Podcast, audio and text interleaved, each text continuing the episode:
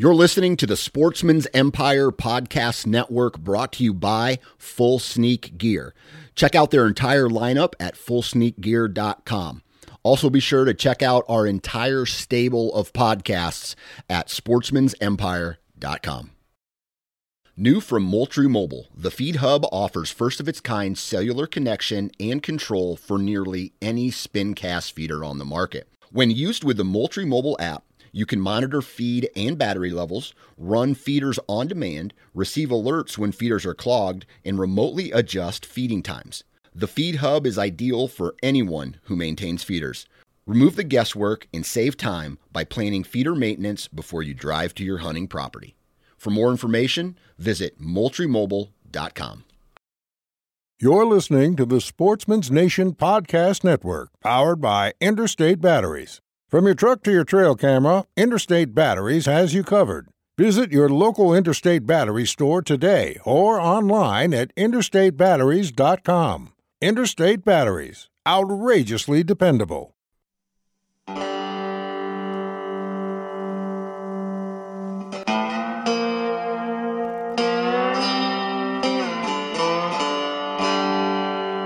That's what I call pro talk. When you really don't know the answer, you just make it up.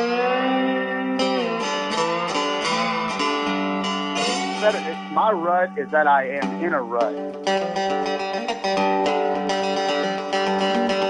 to get the pilot of Red Arrow going. there's really a way to skip class. I want to say, hey, those boys right there are entertainers. There you go. That's the nicest thing anybody's ever said on this podcast. Alex Rutledge here with American Roots Outdoors TV. Hey, this is Lee and Tiffany Lakosky from the Crush TV. Hi, I'm Don Higgins. This is Jeff Lindsay. Hey, everybody, this is Mark Drury with Drury Outdoors. Hey, this is Craig Fisk of Trained Assassins TV. You're listening to Dave and JP on Pro Talk Outdoors, the craziest two I know.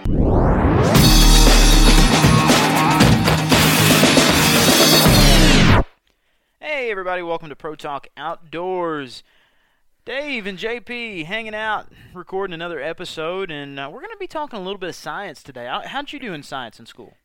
I don't want to talk about it. Yeah, that bad? Well, it's over. I don't have to do it anymore again. I've, you know, I, I passed. I made it through, and that's good enough. Okay, well, fair enough. I, I think it's interesting, especially the biology part of it and just being an outdoorsman and, and growing into all of that as I've done over the last several years. It's gotten more and more interesting. You know, I remember as a kid reading everything about a largemouth bass and a smallmouth bass I possibly could. I'll say this. You know, when it comes to, you know, if you're talking deer, turkeys, fish, you know, any kind of game species, I'm all about the science of it. I want to learn as much as I can. But if you're talking about, uh, you know, neurons and protons and nucleuses and I don't even know what what, all they are. prions? Prion, prions are interesting. O- Okay. only because I know we're going to talk about prions in this podcast somewhat when we talk about CWD. So I'm interested in prions. Well, I think that's the perfect time to go ahead and transition. We don't need to make it a, a windy opening when there's this much science to be had and, and this much knowledge to be shared. Obviously, neither one of us have a doctorate in anything short of stupidity. So uh, A little we're, bit of BS. we're going to defer to a guy in Dr. Clifford Shipley who has an absolute long list of experience and qualifications to talk about biology, not only in the whitetail herd, but other species as well. So uh, we're going to go ahead and toss it to him, man. Stick around. You're going to listen to some good stuff. Hey everybody, welcome back to Pro Talk Outdoors. JP and Dave here, and, and man, we're pleasured to be joined here by Dr. Shipley. And Doctor, uh, explain to everybody just how much experience you really have, because it, it's pretty impeccable the long list and, and impressive resume you have in uh, biology and the outdoors. Well, let's see. Uh, you, your bullshit meter's going to go off here. Um, I, I've, I've uh, been practicing veterinary medicine for uh, 38 years. I got a degree in animal science. I have uh, practiced. I've owned my own practice. I have taught at the uh, two different universities. I've consulted. Uh, hell, I can't hold a job. Um, um, and, and I've raised deer for 18 years now, deer and elk. Um, and I've worked on deer and elk all over the country and, and uh, consulted done most things that uh, uh, people wish they hadn't done. So, uh, so I, I've got a little experience. I've killed a few. Well, you know, I, I want to touch on one of the things you mentioned there the fact that you've raised whitetail deer and elk. And I, I know folks tend to separate the two into just two distinctly, completely different things. And I want to ask you more about the similarities that you can find between the two species and what you can learn by raising both side by side. Well, I, I tell you, I'll, I'll give you a little background and then kind of highlight maybe a little bit or explained. I, I started out raising elk. I, I finally got my wife to agree to move out of the damn city, and we bought an acreage uh, here in Illinois where I could make it easy back and forth to work. And I had been working on quite a few elk uh, in the 90s because uh, they were very hot, popular, mm, high dollar items um, and I was doing quite a bit of elk work and worked for the one of the local um, private parks that had a, had a nice elk herd, and I got the opportunity to buy some and, and put out on our acreage, and um, I was doing a lot of deer work as well, mostly almost all whitetail, but I've I've killed almost all the species at one time or that are working on them. Um, whitetail, mule deer. I've got mule deer as well, um, axis, fallow, etc. But anyway, uh, I started with the deer and and uh, um, deer. Whitetails are not elk, and whitetails are not mule deer, and mule deer aren't elk. They're all three different species, and they all have uh, characteristics, uh, behavior especially, uh, that are that are quite a bit different. They get tend to get mostly the same diseases, but um, for instance, there's a there's a huge difference, I believe, and most of the books would agree, is whitetails are much more susceptible to disease like EHD than are elk, which can get it but rarely do, and mule deer, which can get it but rarely do, or rarely die from it, whereas it's it's a death sentence for whitetails. So there's distinct differences. There's a little nutritional difference between elk and, and whitetails. Elk are a little bit more grazers, um, and you can do them about like you can cattle. Uh, whitetails, uh, not so much. They're more browsers, uh, specifically. Uh, and and mule deer love to graze or browse more, but I have successfully, or at least I think I've successfully been raising them very similar to what I do my whitetails um, here for the last uh, 12, 8, 16 years, I think, on mule deer. So. Well, let me ask you this question because you, you just mentioned that whitetails are probably more susceptible to uh, uh, like CWD uh, or maybe you said EHD. I'm sorry, EHD. Then, then, then the uh, mule deer or the elk, or maybe the way that it impacts those animals.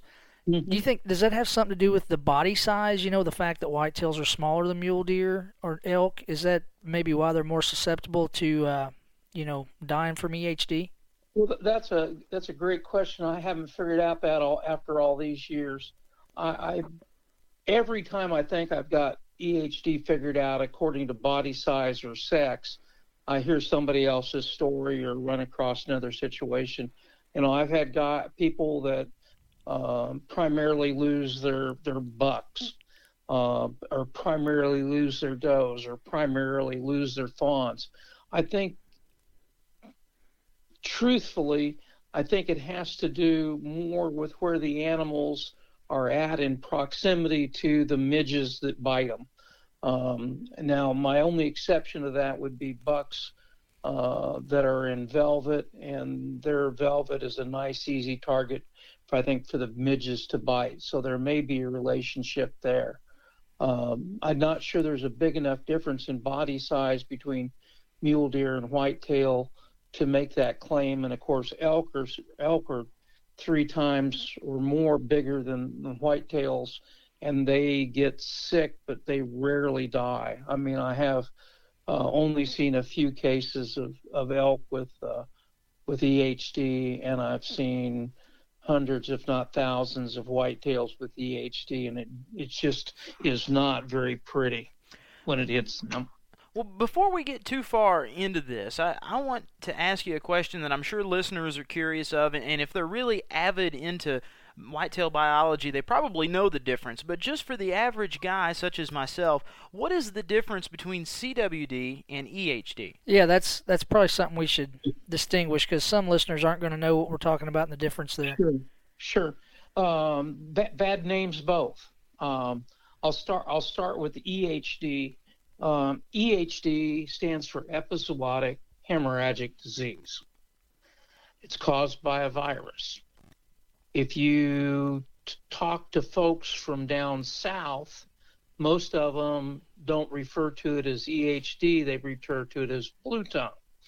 Well, blue tongue's also a virus and in the same family as the EHD virus.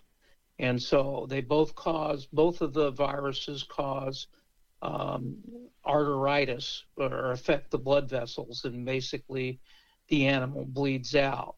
More correctly, in deer, we should refer to it as hemorrhagic disease or HD um, than we should blue tongue or EHD, either one, uh, because the symptoms are exactly the same in in deer, and so and you don't know which virus they've got until you get it isolated. So we should say HD or hemorrhagic disease, but instead of EHD or blue tongue. But uh, it's been in the vernacular too long for anybody to really change, and so we just use those three interchangeably. But uh, that's caused by a virus. CWD is a completely different ball game. Um, CWD is a uh, degenerative neurological disease uh, we believe caused by a prion or prion, depending on who you talk to. Uh, and there's some recent controversy about another theory of disease, but um, I'll try to stay out of that that uh, wicket because um, I'm probably going to offend somebody. But um, that kind of breaks my heart a little bit there, Doc, because I, I was really wanting to ask you about that. Well, you you can uh, give me a minute and I'll try to explain CWD. Okay. CWD has been around since the late 60s, 1967. It was probably um, made in in some captive deer and captive elk in a wildlife research facility in Fort Collins, Colorado. And by made, the speculation is they took uh, uh, brain samples from scrapie infected sheep, inadvertently injected them into the, the deer uh, doing research and in, inadvertently infected the deer. Then they subsequently sold some of them to private individuals in zoos and spread it and turned other animals loose back into the wild where they spread it. So uh, CWD is a um, falls in the same category as other neurological diseases in other species. Mad cow disease, another bad, bad name, but uh, in cattle, uh, Creutzfeldt-Jakob's disease in people, and there are four or five different forms of, of uh, people uh, uh, getting prion diseases, Creutzfeldt Jakob, variant Creutzfeldt Jakob, uh, Kuru, and I think a couple more. Um, and then it gets into other animals. Squirrels get squirrels get a form of uh, prion disease, and ostriches and uh, emus get a different form, and felines get a different form. So it it is uh, seen in various species, and it causes a, a fatal neurological uh, degenerative disease in these animals. Uh, if they don't die of CWD themselves, they typically will die of um, uh, being eaten by predators because they're slow and can't get around. Uh, they die from pneumonia because they can't swallow very well. A bunch of other similar things to, to that. So uh, it got the, mis- the the name chronic wasting disease because the animals just tend to get waste away and, and then die if they don't die from something else before.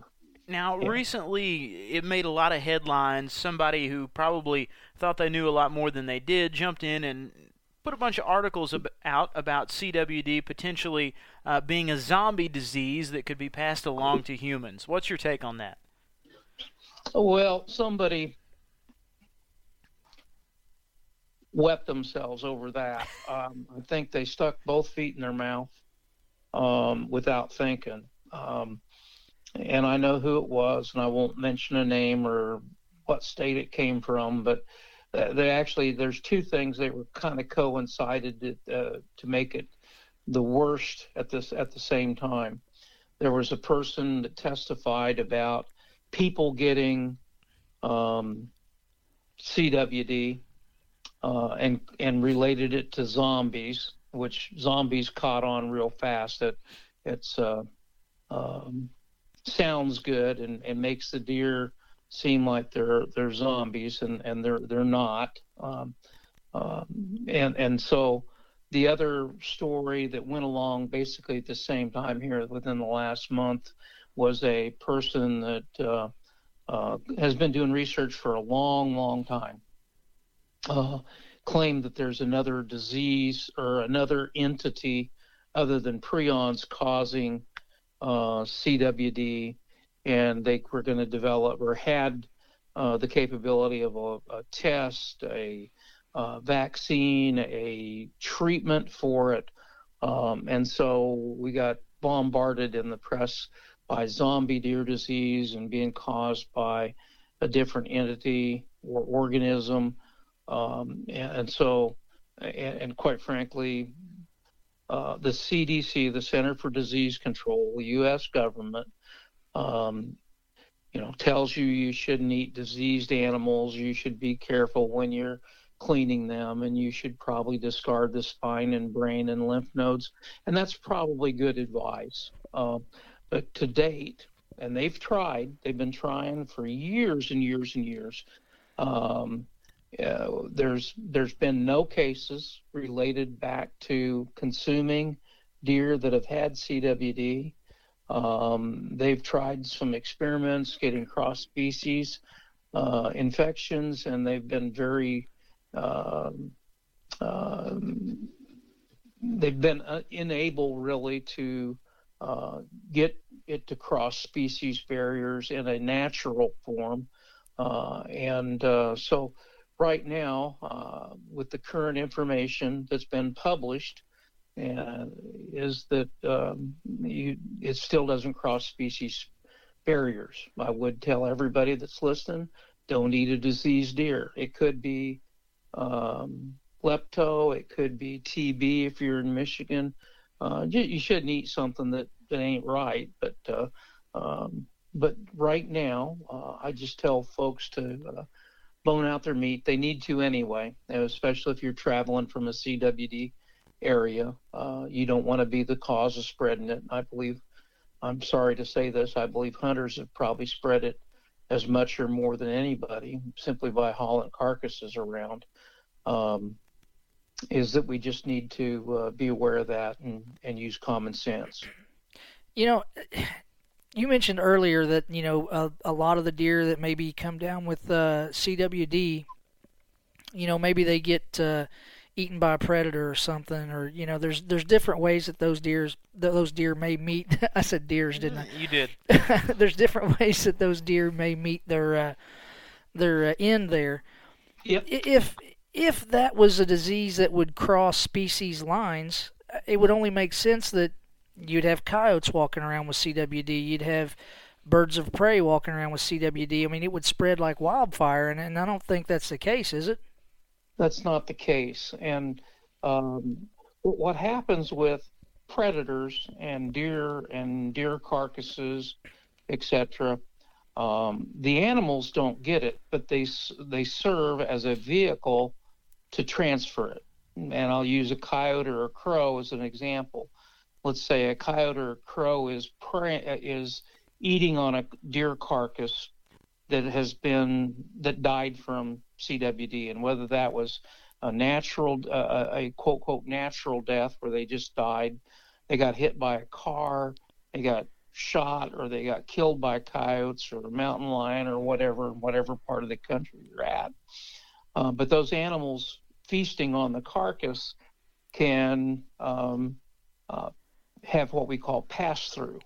In other words, they eat the carcass, pick up the CWD prion, and then crap it out a mile away, two miles away, or in a um, pen or other place where there are other deer, uh, or at a feeding site, or just out in the wild being what they are. Um, and, and, so uh, that is one way we we know. Uh, there have been several a number of cases reported of what we call pass through, and experiments done to prove that uh, uh, the prion can survive going through the gut and being basically crapped out somewhere. So, um, you know that that's that's a very real thing that happens, and has probably contributed some to the spread.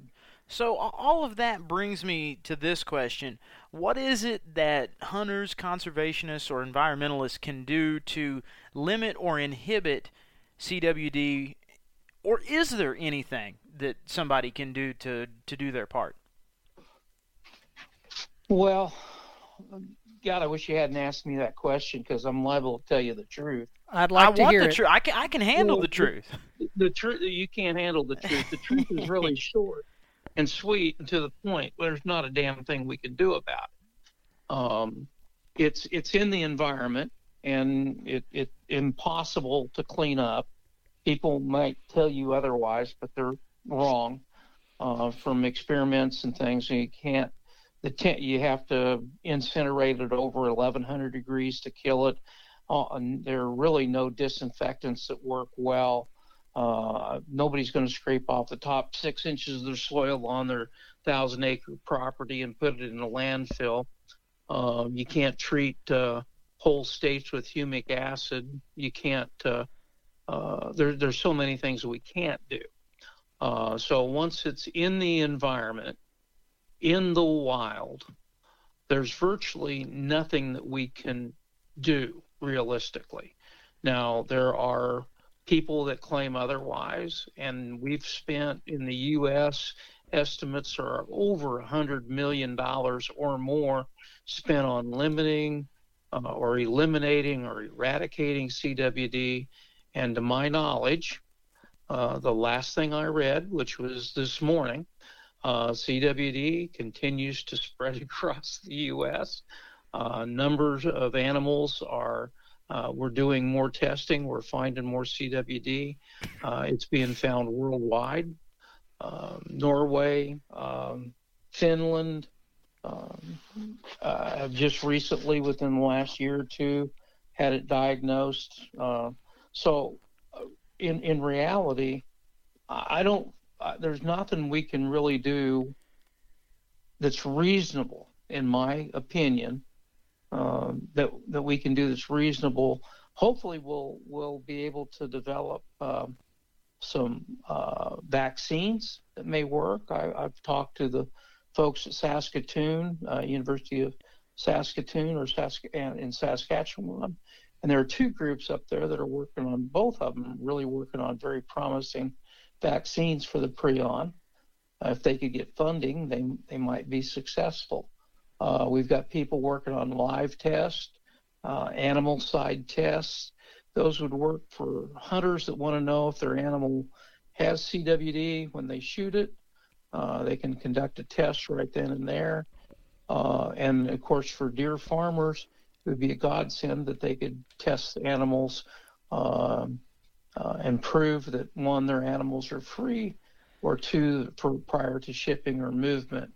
So they're, they're, I'm, they're, I'm hopeful there's some things that come come along. But to tell you that 20 years or 10 years from now, we're not going to have CWD on the landscape anymore would be, um, I'd be lying. And my mom told me not to lie. well, I, the, I, the, yeah. I'm, I'm sorry. I, I was just thinking. You know, you mentioned a vaccination.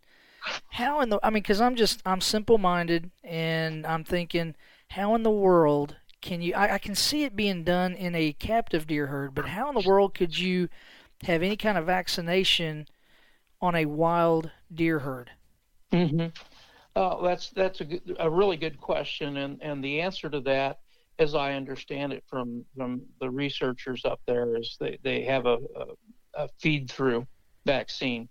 So set through supplemental feeding okay. or dispersal in, in supplemental feeding sites, mineral licks, um, you know, feeding the elk out, hay out at uh, Jackson Hole. Uh, there, there's ways that, that it can be done. And the thing about vaccines, and we, we vaccinate wild animals right now. We, we, we vaccinate for rabies in many of the eastern states through baits. Um, so um, we just get the animal to eat the um, attenuated virus, and and they're they're vaccinated. So uh, we've got the technology available, and and um, so maybe uh, you know. And once again, you're probably never going to get everything vaccinated, but you don't have to get everything vaccinated. You just have to get a reasonable number of the animals in the population vaccinated to protect the herd. Uh, the other thing that I think is going to happen with CWD, and this is through both nat- natural selection, probably, is that for the last few years, uh, a number of researchers have keyed in on genetic resistance uh, to CWD, and so we've we've probably got animals that are genetically resistant to CWD or uh, have we delayed signs of CWD. In other words, going from a a short infection period of uh, the infection period for CWD usually ranges from 18 to 36 months, give or take a month, um, to it may delay uh, signs for years. Uh, in other words, maybe eight, ten years. Well, most of our deer are dead at one and a half years in the wild anyway. Uh, so the you know by genetic selection, we may have a whole population of animals that uh, won't get the disease or have delayed signs. We've done that in sheep. We've selected for resistance to scrapie in sheep, and eventually, and are very close to eradicating scrapie. Uh, so maybe maybe genetic selection for C, against CWD uh, infection and we'll have uh, then maybe that'll be the way we get rid of CWD. We won't have any animals that are susceptible. Well, I think one one thing we can probably all, at least the outdoor community, can all agree on is hiring sharpshooters is absolutely not the way to attack CWD. And why is it that so many game and fish departments are going that route? Any ideas there? Well, yeah, I've got I've got several ideas. probably probably none of them publishable. Um, there there is they one one reason they do some of that is is for testing. Uh, it is the typical state would will find a CWD positive in a certain area, and then for uh, sample evaluations, sam- incidents, or prevalence of the disease in that particular area. They may go in and sharpshoot a, a, a number of animals to give them an idea uh, better of what the prevalence is there. Um, so, in other words, one animal was killed during hunting season, so they go out and kill 100 or 50 or 30 deer or whatever in that specific area to find out exactly was that the only one, or are there more in that area? Um, so that that's one of the reasons they do it. Um, second reason some of them do it, there are, there are some people that believe that by lowering the deer numbers in an area, we lower, of course, the number of deer that get it. Well, that's just simple uh, but we've shot those deer, and they weren't going to probably ever show signs. In, in in my opinion, they weren't going to ever show signs in in their lifetime. They were probably going to be harvested either through hunting or by predators or get hit by a Buick uh, before they ever showed any clinical signs because the disease takes so long to develop. So, uh, and I think this is just reactionary on some of our DNR's parts that it shows that they're doing something. Um, and whether it's right or wrong, uh, I, I'm in the of the opinion that it's probably the wrong approach. Um, but uh, uh, nobody from the DNR has ever called me to ask. Point well taken, right there. Well, let's let's turn a little bit here. Obviously, we've talked a good bit about disease and and where it sits in the wild right now. I want to get to EHD also. If you're going to get off of that. Well, we've spent a lot of time on EHD before. No, no, no. I'm, no. I'm, I, I'm I looking... got some serious questions on EHD. Okay, we'll ask yeah, him a serious I mean, question. This is this is some serious stuff here we got to deal with. so okay, yeah, EHD kills a lot of deer. Yeah, a whole lot. Yeah, so I, I mean, and, and, I know we talked a little bit earlier about the location. You know, you talked about maybe it's, uh, you know, some guys lose a lot of does off their properties because maybe that's just the midge is close to where the does are congregating at the time, or bucks because of the getting in the velvet. I guess, what's your thought or opinion on if you could give any advice to somebody that's managing their property? What can they do to try to minimize the effect that a midge may may have on their property. Yeah.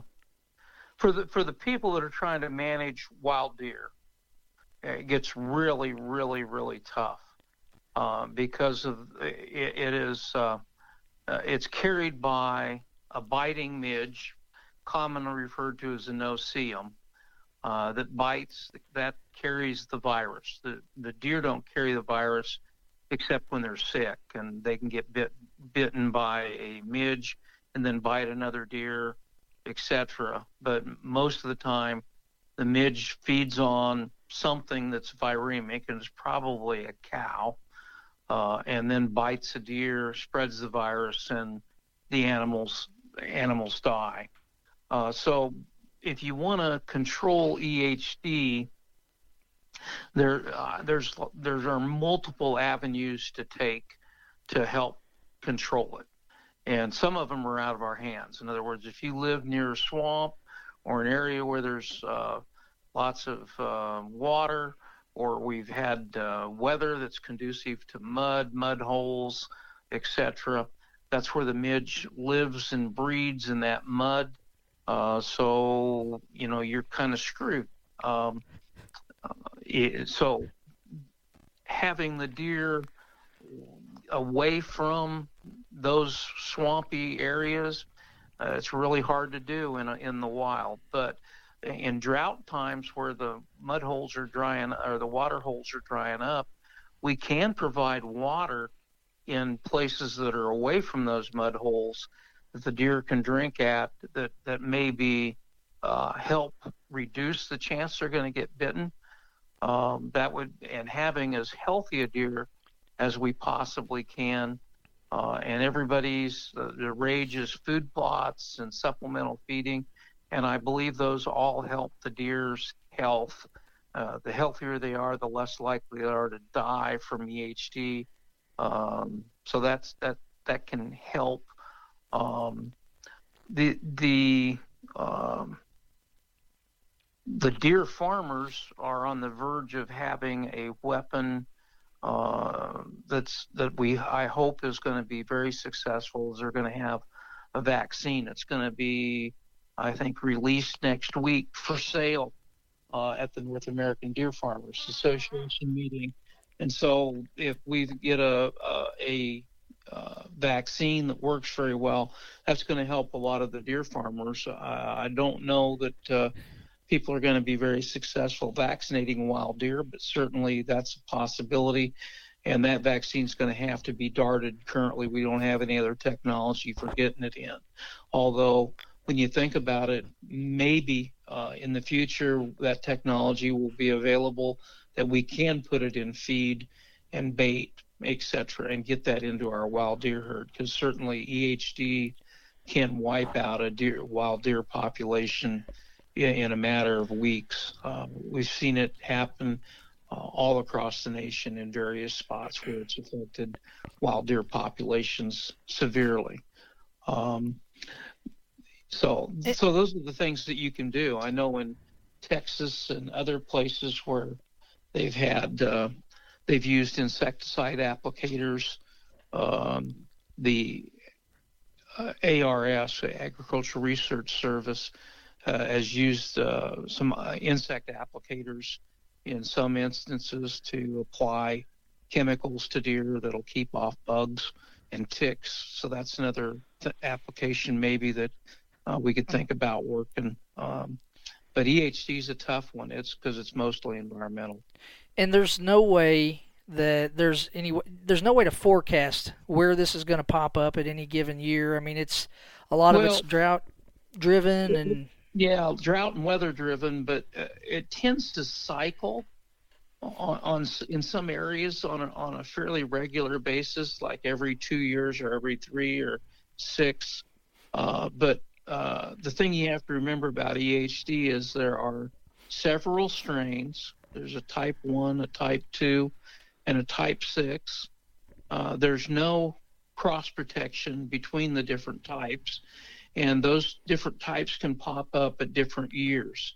And, and unfortunately, I have to tell you that uh, there's probably going to be more more types in the next years than there will be fewer types. Um, so it, it's very worrisome because this it's a bad bad disease. Um, so doing things like keeping your deer healthy, trying to dry up wet spots, etc. If you can control those, proper pond construction. Uh, we need steeper sides on ponds uh, so there's less mud. Uh, that's one of the precautions some people have taken. Is uh, so there, there are some things you can do. Um, whether they're successful or not is tough because I, I, work with mostly, uh, of course, I hunt wild deer, but uh, I work with a lot of deer farmers, and there are guys that I've been working with for years that still uh, get hammered uh, every year, every other year uh, with uh, EHD. and there are some areas of the country, I think Florida, Louisiana, southern Texas, where they have it year round. It's bad. Now, on along the line of supplemental feeding and mineral and things, a lot of folks have really gotten into creating a uh, a watering hole for deer that's just a kiddie pool or, or something they've dug yep. that's that's small and shallow. Do you think yep. those can be a bit dangerous if they're not done correctly? Yeah, I do. Uh, matter of fact, I would suggest, um, and of course it's difficult. Um, uh, you'd probably be better watering out of a trough uh, where there's no uh, um, mud. Uh, those those and I've seen them. They're very, very popular. Um, but those in a place where there's EHD um, could be a death trap for deer because deer then go to that drying up water hole where there's lots of mud, where there are lots of midges. That's where they get bit, uh, and it just makes things worse. Um, I, uh, Dr. Kroll, I think I saw him on a program, and he was advocating um, in, instead of something like that, he was advocating that you just put in, you know, 50 gallon or 100 gallon water tanks, haul water, let the deer drink out of those. There's no mud to go with those, and I think that's probably a, a, a better idea uh, in the long run than uh, digging those holes and making mud. Fair enough. Well, let's go ahead and, and, transition a little bit here before we close it out. I, I want to ask you. Obviously, you've had all these different captive animals, and uh, you know, in addition to disease and behavior, what other things can be learned by studying that type of uh, that type of thing and interacting? And uh, is there anything that you're looking to accomplish over the next several years as you manage and control these herds that you own as well? Well, I you know I'm a veterinarian, so I, I pay primarily attention to their their health and well-being, reproduction, that sort of thing. Um, but I've learned a tremendous amount by having these animals. Um, I've learned more about behavior, body language that you know I can watch deer and you know I tell from whether they're flicking their tail or they're you know what they're looking at, etc. So it's really helped me hunting. Um, the other thing that you know people do, or the raised deer, and I do as well, is the deer sense. Uh, uh, urine everybody thinks of. But uh, when I go out deer hunting, I take a casual walk through the pen and and try to step on deer poop and and smell like a deer and rub on my bottle feds and etc. And and it, it, it helps cover scent. Um, you know, uh, look at antler. I know more about antler growth and configuration from studying my deer. Um, antler shedding. I'm watched today as I had uh, one of my bucks uh, shed and shed his antlers. Um, you learn a lot just by just by watching and observation stuff that I could never uh, have accomplished in in a deer stand even though you sit from uh, daylight to dark studying animals is is uh, has really been uh, one of the great things and, and fun things to do yeah, I've never heard anybody. This is crazy. I've been deer hunting over 30 years, and I've never actually even heard somebody suggest stepping in deer poop to to help cover scent, and it makes well, sense. Don't tell anybody for God's sakes. Yeah, we won't say a word about it to anybody. Nobody's going to hear it. I got bad news, Dr. Shipley. This thing's getting published, and a lot of folks are going to listen to it. Don't say, I just get a dollar for every time you step in a deer turd. Okay? oh, it's a great marketing Revolutionary ploy. ideas here. oh, shoot. Well, Dr. Shipley, it's been a blast, man. And uh, obviously, you got a lot of irons in the fire. Uh, if folks want to keep up with you and, and what you're into, is there a social media page they should go to or, or anything they no. Should do to, to, to follow you? No. no. he wants to be left alone. I don't blame you. Alone. No, I, I do a blog for Real World Wildlife once a uh, wildlife products once a month, and that's probably all you're ever going to find me on social media. Because if my wife found out I was doing anything else other than that, she'd kill me and take my phone away. Probably not in that order. That's good stuff. Well, I can respect that, Dr. Shipley. It has been a pleasure. Uh, hang around with us, man. We're going to toss it to a break. You're listening to Pro Talk Outdoors. Hey, hope you've enjoyed this nerdy episode of Pro Talk Outdoors. And I, I don't, you, I don't I think have. Dr. Shipley's going to appreciate the nerdy comment. Well, hey, I, don't care if he does or not. He's a candid man. I'll be candid. Some some folks may call this content a little nerdy, and hey, I'm the first to admit that I'm a nerd. That's next level. It's not nerdy at all. You know, the, they have the first two letters in the word in common. You know, next level and nerdy. You lost me there. Didn't do good. it doesn't take much. I didn't learn much in spelling either.